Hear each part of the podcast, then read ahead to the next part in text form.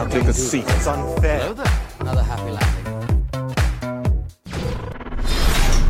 We would be honored if you would join us. A Sith sword is enhanced by submerging it in a trough of blood spilled in anger. Grinding its edge with Svoltan Rhyolite will ensure it never dulls. What did Sith use before lightsabers were around, or rather invented? Well, they actually used Sith swords, or Sith warblades. These were melee weapons used by Sith in the days of the Sith Empire. They were similar to the weapons used by Ancient and First Jedi, however, Sith swords were distinguished from Jedi katanas by their fundamental nature. They were powered by and empowering the dark side of the Force. If you haven't seen one of my really old videos regarding Sith alchemy, I recommend you guys watch that one after or before this, as it will explain a lot more of the abilities that the Sith had. A user skilled in the dark side could alter the weapon's molecular structure. They would make it stronger and sharper, reverse its magnetic polarity, turning it into a high temperature superconductor that could deflect blaster bolts and any weapon that shot at it. Now, a special ability that this sword had, due to the weapon's magnetic properties,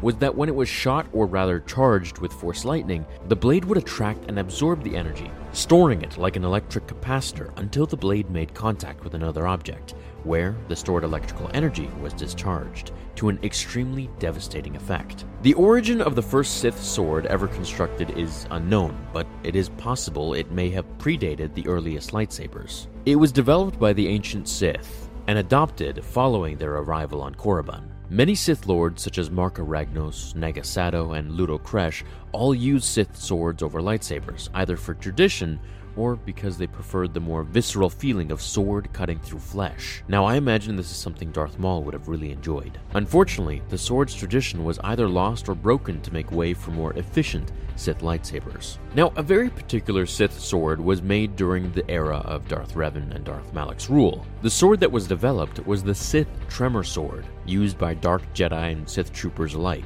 Darth Malak was rumored to possess a powerful Sith sword recovered from Korriban, although he rarely used it in combat.